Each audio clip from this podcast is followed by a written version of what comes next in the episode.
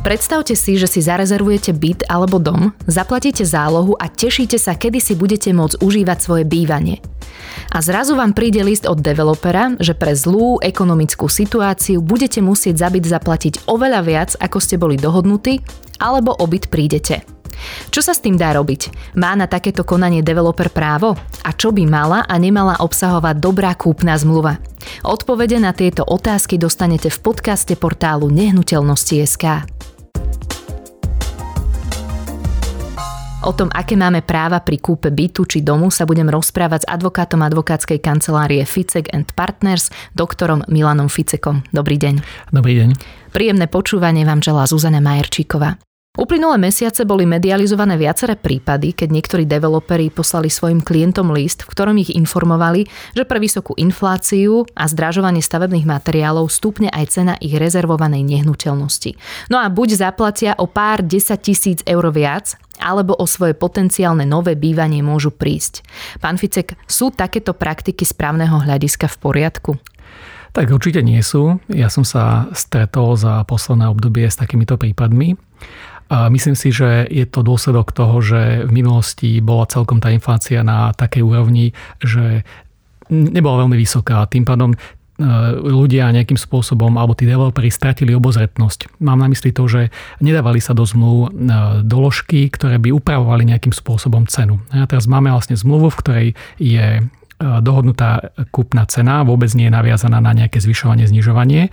A tí developeri e, si to vlastne uvedomili, túto chybu a snažia sa nejakým spôsobom riešiť a to tým, že posielajú takéto listy vlastne zastrašovaním, keď sa to tak dá povedať? Áno, Vydieraním? Ja sa, ja sa stretávam s tým, že sú také, že buď sú to veľmi sofistikované, že snažia sa to napasovať na nejaký uh, právny predpis a uvedia, uvedú tam konkrétny paragraf, ktorý v podstate ani pre laika sa možno zdá, že áno, že tak je to logické, ale keď sa na to pozrie odborník, tak vidí, že to vôbec nedáva zmysel a to je tá jeden spôsob a druhý je taký, že až vydieračný, že že povedia, že buď teda, ak pod, nepodpíšete zmluvu, tak e, my položíme e, SROčku, poďme do konkurzu a tým pádom vy sa nedostanete k svojmu bytu. Mm. To, je, to je ten taký až, až, až taký vydieračný spôsob.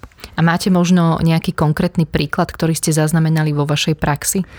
Áno, bolo ich niekoľko. Ja som sa s tým prvýkrát stretol možno asi tak 5 rokov dozadu, ešte vlastne v čase, keď to bolo relatívne stabilné, keď si developer zavolal e, viacerých tých kupujúcich, v podstate bolo to bolo tam možno 20-30 ľudí a povedal im, že e, buď teda zvýšia cenu každému jednému o 10%, alebo e, pôjdu do konkurzu. Takže nech sa teda rozhodnú a nech, nech si vyberú, ktorú možnosť chcú.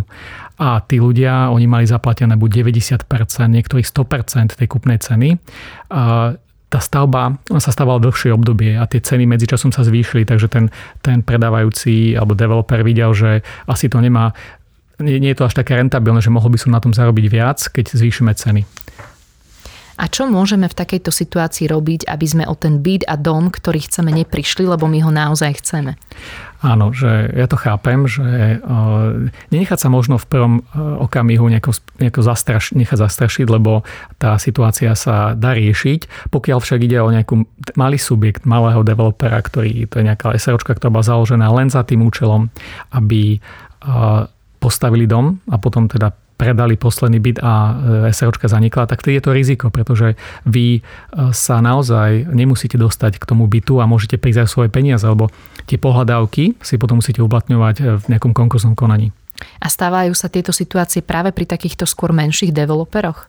Uh, inak tí veľkí, oni majú tie zmluvy nastavené dosť dobré, sú, uh, oni to robia dlho, takže vedia tam nastaviť aj práve tieto doložky, ktorými sa upraví cena v budúcnosti.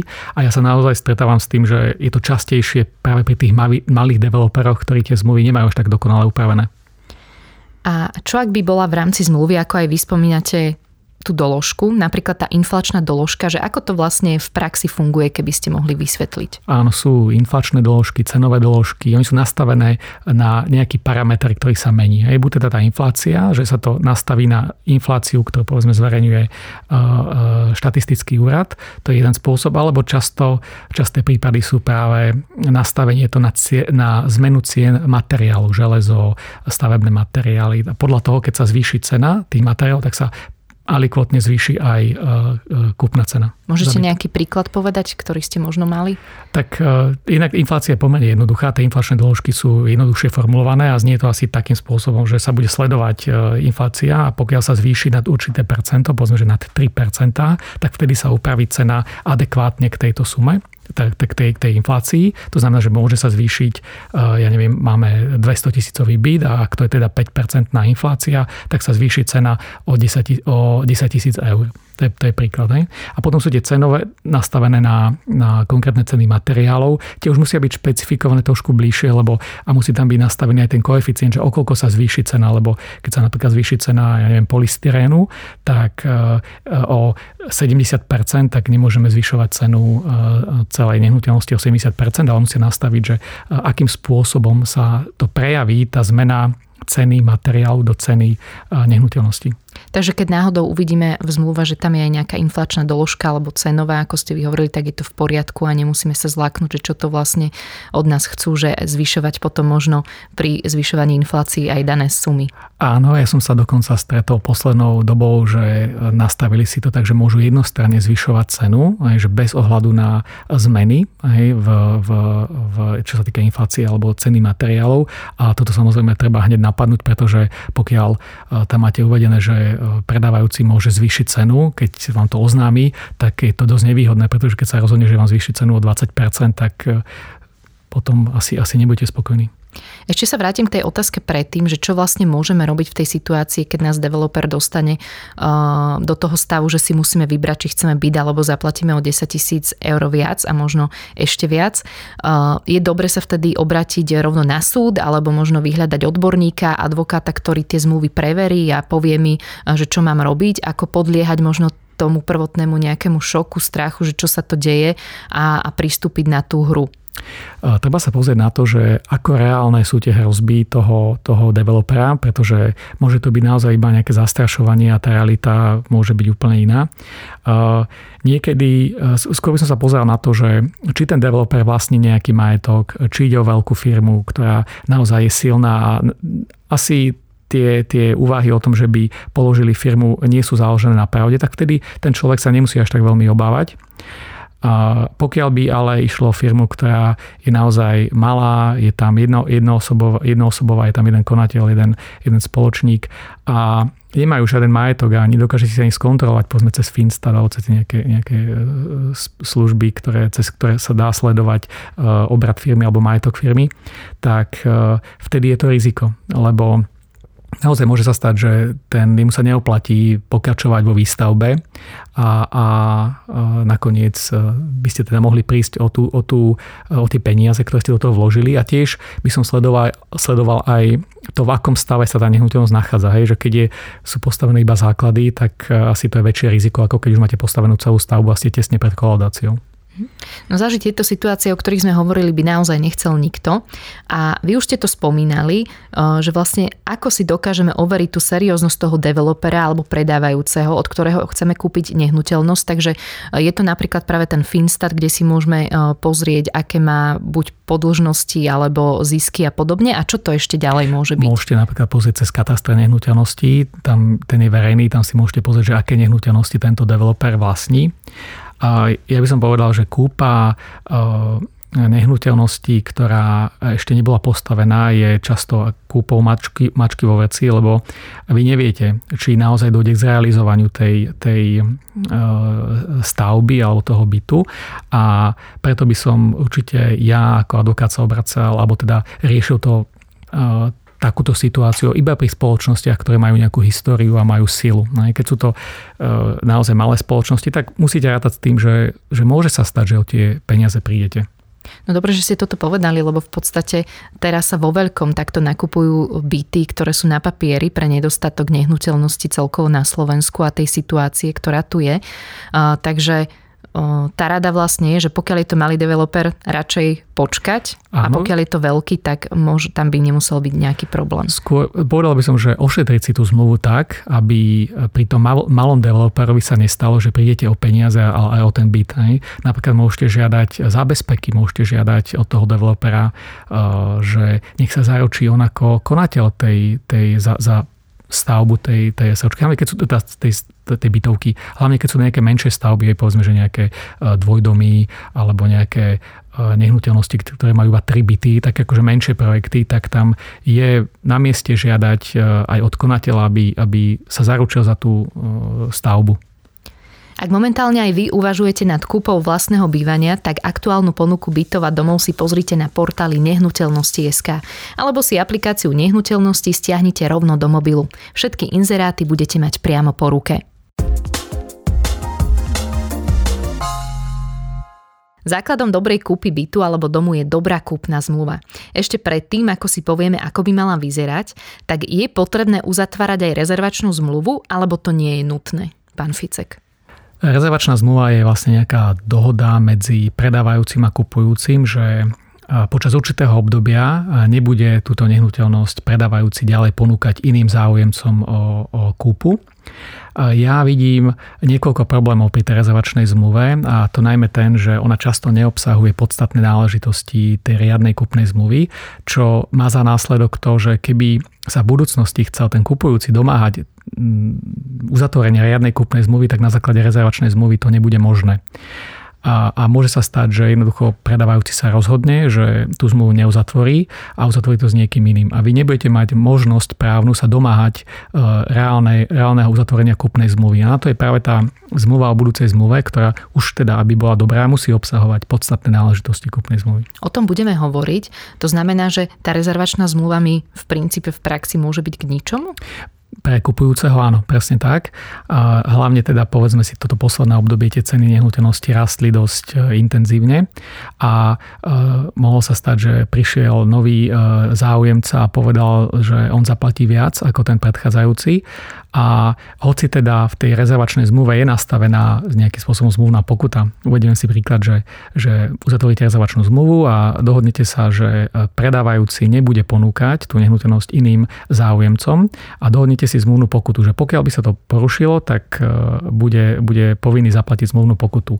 A môže sa stať, že ten budúci predávajúci mu sa oplatí e, porušiť túto zmluvu, neuzavrieť tú zmluvu a zaplatiť zmluvnú pokutu, ktorú vlastne potom bude financovať od toho nového e, záujemcu. Takže aj toto sa stáva a hlavne teda v tomto období e, toho, toho nárastu cien.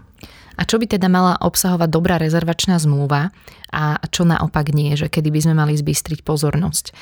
Dá sa to vôbec, nejaké ste hovorili, že tá pokuta a je vôbec niečo také, že čo mi vie zaručiť, že naozaj to bude povinný uh, neponúkať ďalej? Dá sa to, pokiaľ by ste do tej rezervačnej zmluvy dali podstatné náležitosti kúpnej zmluvy a bol by, mal by to v podstate charakter zmluvy o budúcej zmluve, tak tedy by sa to dalo. Pri bytoch je to dosť komplikované, lebo tých náležitostí tam je dosť veľa. Aj tam, tam musíte špecifikovať, o akú nehnuteľnosť ide, výmeru, spoločné časti, spoločné zariadenia e, tej, e, bytového domu a tak ďalej. Pri pozemkoch je to jednoduchšie. Tam, tam e, v podstate stačí dodržať katastrálny zákon. Dokonca som sa stretol s tým, že že katastrálny zákon, lebo to je zákon verejného práva. A nemusí tá zmluva obsahovať údaje, ktoré vyžaduje zákon verejného práva, ale ja vždy radšej odporúčam, keď už teda niekto uzatvára rezervačnú zmluvu, tak da, dať do nej všetky tie ustanovenia, ktoré vyžaduje kúpna zmluva. Tak, aby v budúcnosti ste sa mohli domáhať uzatvorenia kúpnej zmluvy. A v akom časovom slede sa potom podpisuje tá zmluva napríklad o budúcej kupnej zmluve a k čomu nás zavezuje? Dajme tomu, podpísali sme tú rezervačnú a teraz aké je tam to dlhé časové obdobie? Nikde v zákone nie je stanovená takáto lehota, že či to má byť v priebehu niekoľkých dní alebo, alebo týždňov, ale obyčajne to je naviazané práve na uzatvorenie, alebo teda schválenie hypotéky alebo nejakým spôsobom nastavenie financovania kúpy nehnuteľností a podľa toho sa potom teda tie zmluvné strany dohodnú, že keď viem, že v banke to bude trvať dva týždne, kým schvália hypotéku, tak si vedia dohodnúť e, tú lehotu povedzme na dva týždne, na mesiac. A čo všetko by malo byť v zmluve o budúcej kúpnej zmluve a že či vlastne ju musíme uzatvárať? My v našej advokátskej kancelárii často pripomienkujeme aj zmluvy o budúcej zmluve. Tam si treba uvedomiť, že tá zmluva o budúcej zmluve môže byť nastavená buď jednostranne alebo dvojstranne. Hej. Niekedy dostaneme na stôl zmluvu, kde je tá kontaktačná povinnosť alebo tá povinnosť uzatvoriť zmluvu nastavená iba z jednej strany. Hej. Čo to znamená? Napríklad, že v zmluve napísané, že že budúci predávajúci vyzve budúceho kupujúceho na uzatvorenie zmluvy v lehote do. A nie je tam nastavená opačná povinnosť, že ten budúci kupujúci môže vyzvať, alebo teda, že vyzve toho budúceho predávajúceho na uzatvorenie zmluvy. To znamená, to je jedna stran, jednostranná zmluva. A tu si veľa ľudí neuvedomí, že však mám zmluvu o budúcej zmluve, som zaviazaný oboj strany, ale nie ste, lebo e, vy nedokážete potom vynútiť v rámci nejakého súdneho konania alebo nejakým spôsobom tú povinnosť budúceho predávajúceho tú zmluvu uzatvoriť. Takže to je prvý taký, taká vážna vec. A potom samozrejme tá zmluva o budúcej zmluve musí obsahovať všetky náležitosti e, riadnej zmluvy kúpnej. Musí tam riadne špecifikovať tú nehnuteľnosť, musíte uviesť všetky tie náležitosti, ktoré vyžaduje zákon na to, aby tá zmluva bola platná. Lebo vy, ak zabudnete niečo uvieť do tej zmluvy, e, tak e, môže sa stať, že tá zmluva bude neplatná pre neurčitosť. A teraz si poďme rozobrať, ako by mala vyzerať už tá dobrá kúpna zmluva, keď ideme kupovať nehnuteľnosť. Tak v prvom rade je dôležité správne označiť účastníkov, že kto kupuje, správne označiť predávajúceho podľa listu vlastníctva, uvieť všetky údaje, ktoré teda vyžaduje katastrálny zákon. A potom ide o e, ten popis nehnuteľnosti, že, že ktorú nehnuteľnosť kupujete, definovaná takisto podľa povedzme zákona o vlastníctve bytov alebo podľa občianského zákonníka a následne kupná cena a dohoda o kupnej cene a tam môžu byť rôzne, môžu, môžu byť rôzne situácie akým spôsobom sa bude platiť. Buď sa bude platiť v hotovosti, pred podpisom, buď sa bude platiť e, vinkuláciou alebo nejakou notárskou úschovou, alebo sa to bude platiť e, cez hypotéku.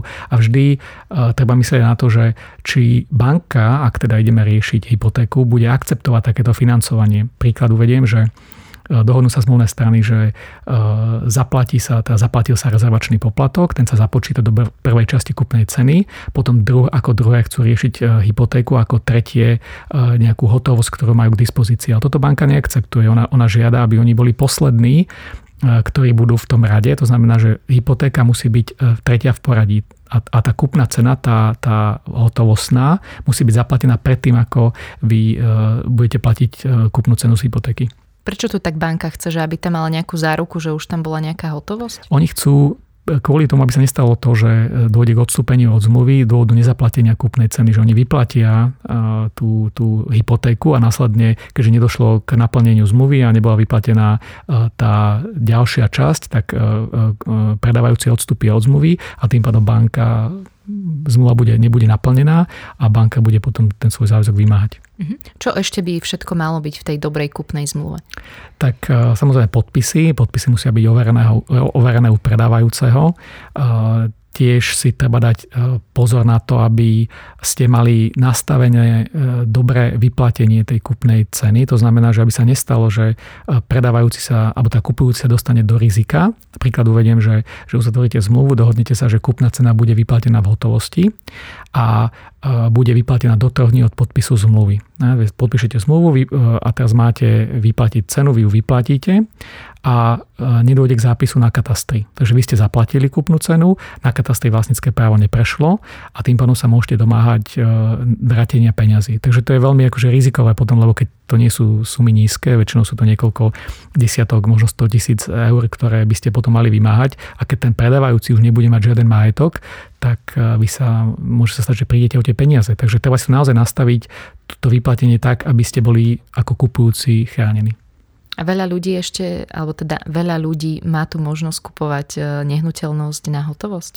Tak e, sú ľudia, ktorí sú schopní e, kupovať nehnuteľnosti hotovosti, alebo teda minimálne dať veľmi veľkú časť peňazí v hotovosti, alebo teda ani, ani nie v hotovosti, ale prevodom cez bankový účet a majú to tie, finančné prostriedky na účte. Ale vždy tam je to riziko práve toho, že vy keď budete vyplácať predtým, ako sa stanete vlastníkom, tak e, môžete o tie peniaze prísť. A na to sa práve používa tá, tá vinkulácia alebo notárska úschova, že tie peniaze sa vložia do notárskej úschovy a keď prejde vlastnícke právo, tak ten notár, ktorý vlastne je taká nejaká zábezpeka toho celého, prepustíte peniaze predávajúcemu. A teraz otázku otočím, že čo by sme v zmluve o kúpe domu alebo bytu určite nemali podpisovať, že čo je už na taký prvý pohľad podozrivé, že to bude byť do očí, že juj pozor, radšej si to dám preveriť alebo toto radšej nebudem podpisovať. Tak hlavne by som sa zameral na to, že ako je nastavená práve tá kúpna cena spôsob vyplatenia. Keď tam vidíte, že predávajúci žiada vyplatenie v hotovosti a nesúhlasí s nejakou vinkuláciou alebo teda to notárskou úschovou, tak mali by ste si byť vedomi toho, že môže dojsť k nejakému problému, pretože predávajúci by nemal mať problém s tým, že peniaze budú v notárskej úschove niekde uložené alebo povedzme, že vinkulované na nejakom účte toto by bol také veľké, veľký, veľká nejaká... Zdvihnutý prst. Áno, zdvihnutý prst, ktorý, ktorý by sme, um, na ktorý by sme si mali dávať pozor. A potom možno, čo sa týka nejaké odovzdania uh, stavby toho bytu uh, alebo niečo podobné, že na čo dať pozor? Tak uh, toto už nie je podstatná náležitosť zmluvy, akým spôsobom dojde k odozdaniu, pretože okamihom, ako sa stanete vlastníkom tej nehnuteľnosti, tak vy máte právo disponovať s tou nehnuteľnosťou, to znamená aj ju uh, užívať. A uh, čo sú asi možno také, že zložitejšie prípady, keď ten predávajúci ešte tej nehnuteľnosti býva. Keď sa odmietne vysťahovať a vy už teda ste vlastníkom, tak ho budete musieť nechať vypratať. Vy tam nemôžete vstúpiť len tak a e, otvoriť e, povedzme pomocou nejakého zámočníka tie dvere, ale, ale musíte to riešiť e, klasicky súdnou cestou, pretože mohlo by sa stať, že by sa mohli dopustiť dokonca až trestného činu. Mali sme také prípady, že, že nechcel sa vysťahovať predávajúci a chcel to riešiť e, klient svojpomocne, čo sme mu samozrejme neodporúčili, lebo e, ten byt vytvára obydlie toho človeka vy sa môžete dopustiť trestného činu porušovania domovej slobody. Preto je dobré si to v tej zmluve ošetriť. Samozrejme, nie je to záruka toho, že sa vysťahuje. Preto je jednoduchšie niekedy možno kupovať nehnuteľnosti, kde nemá nikto bydlisko a pobyt. Napadá mi ešte možno situácia, že na čo dať pozor, že pri kúpnej zmluve, že keď je napríklad postupné čerpanie hypotéky, lebo uh, tam tiež platí, uh, keď to platím postupne, že ako náhle tú kúpnu zmluvu podpíšem, som už vlastník, aj napriek tomu, že to teda nie je vyplatené z banky? Uh, pri kúpe nehnuteľnosti to je nastavené tak, že vy ste vlastníkom až okamihom, keď to prejde na katastri a katastre nezaujíma, že či došlo k vyplateniu kúpnej ceny alebo nie a, a tým okamihom, tým zápisom na katastri vy získavate všetky práva, to znamená aj vstúpiť do, a teda vstúpiť, aj užívať tú nehnuteľnosť. A keď tam nikto nebýva a nie je to, nie je to obydlím nikoho, tak dokonca aj vstúpiť do nehnuteľnosti a nemôže vám v tom predávajúci brániť. A, ale je to naozaj naviazané na, na to, to, ten prevod vlastníckého práva. Povedali sme si, ako by mala správne vyzerať kúpna zmluva a teraz sa pozrime na situácie, kedy sa najčastejšie odstupuje od zmluvy z legitimných dôvodov. Najprv si možno môžeme povedať z pohľadu developera a potom z pohľadu klienta. Tak obyčajne je to z dôvodu omeškania. A teraz zoberme si developera. Developer to má častokrát nastavené zmluve tak, že pokiaľ nedôjde k zaplateniu e, kúpnej ceny alebo časti kúpnej ceny k nejakému dátumu, tak má právo na odstúpenie od zmluvy. Môžu tam byť aj rôzne ďalšie ustanovenia, že kedy je možné odstúpiť od zmluvy, pretože práve to odstúpenie je v našom občianskom zákonníku nastavené tak, že môžete odstúpiť vtedy, keď je to buď, e, buď to vyplýva zo zákona, alebo je to dohodnuté medzi zmluvnými stranami. Vy sa dokonca môžete dohodnúť, že sa odstúpi od zmluvy aj bezdôvodne. Aj to sa dá. Aj, takže treba si tiež A dávať... odporúčate to?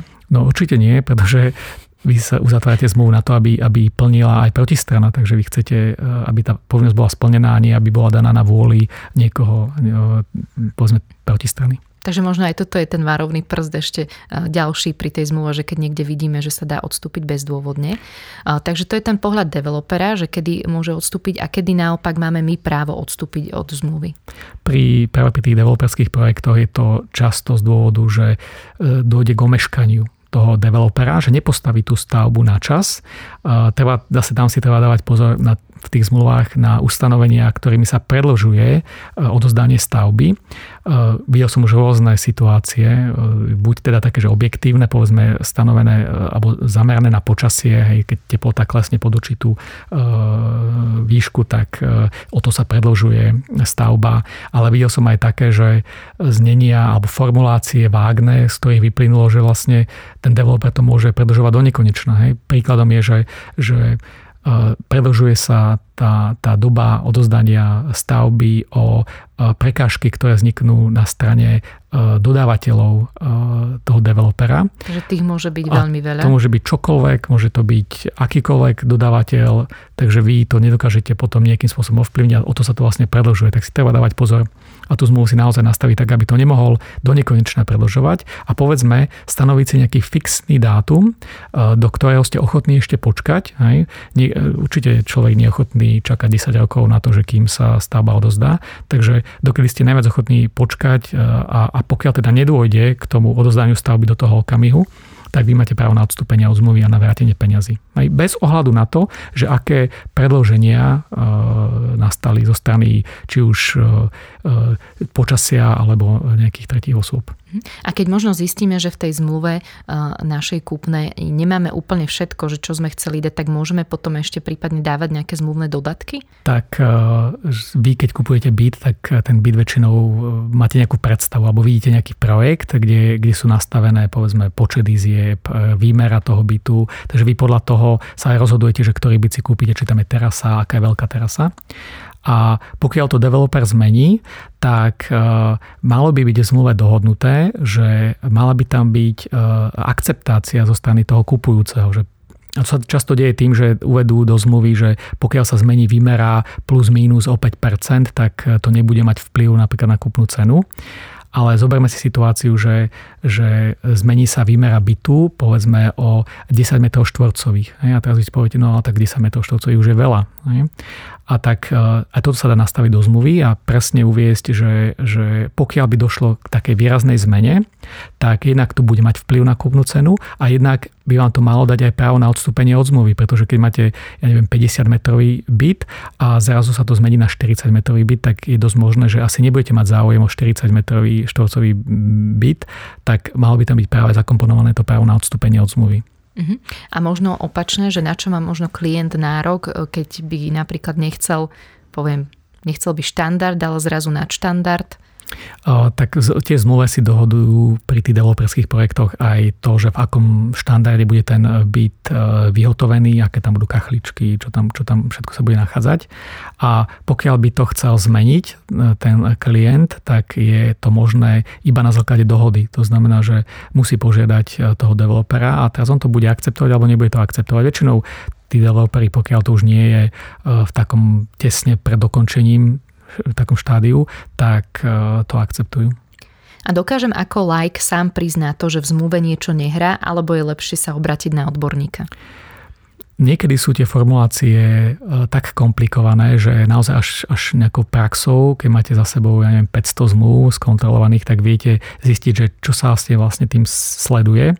To je príklad toho, povedzme, toho predlžovania e, dohodania stavby, že vy si to ani vlastne neuvedomíte. Poviete si, že, že tak keď developer bude mať nejaký dodávateľ a tí nebudú pracovať, tak je to asi správne, že sa to predloží o, o tú dobu, pokiaľ dodávateľ nefunguje alebo ten neposkytujete služby, ale zase ste ochotní čakať tak dlho, hej, tak zase toto tam tí developeri alebo tí, tí, ktorí vám predkladajú zmluvu, tak oni neuvedú. Takže ja by som skôr povedal, že ak ide o zložitú zmluvu, kupujete to od spoločnosti, ktorá je, je um, ktorú nepoznáte, nejde o nejakú rodinu, tak určite je vhodné si tú zmluvu nechať skontrolovať e, advokátom.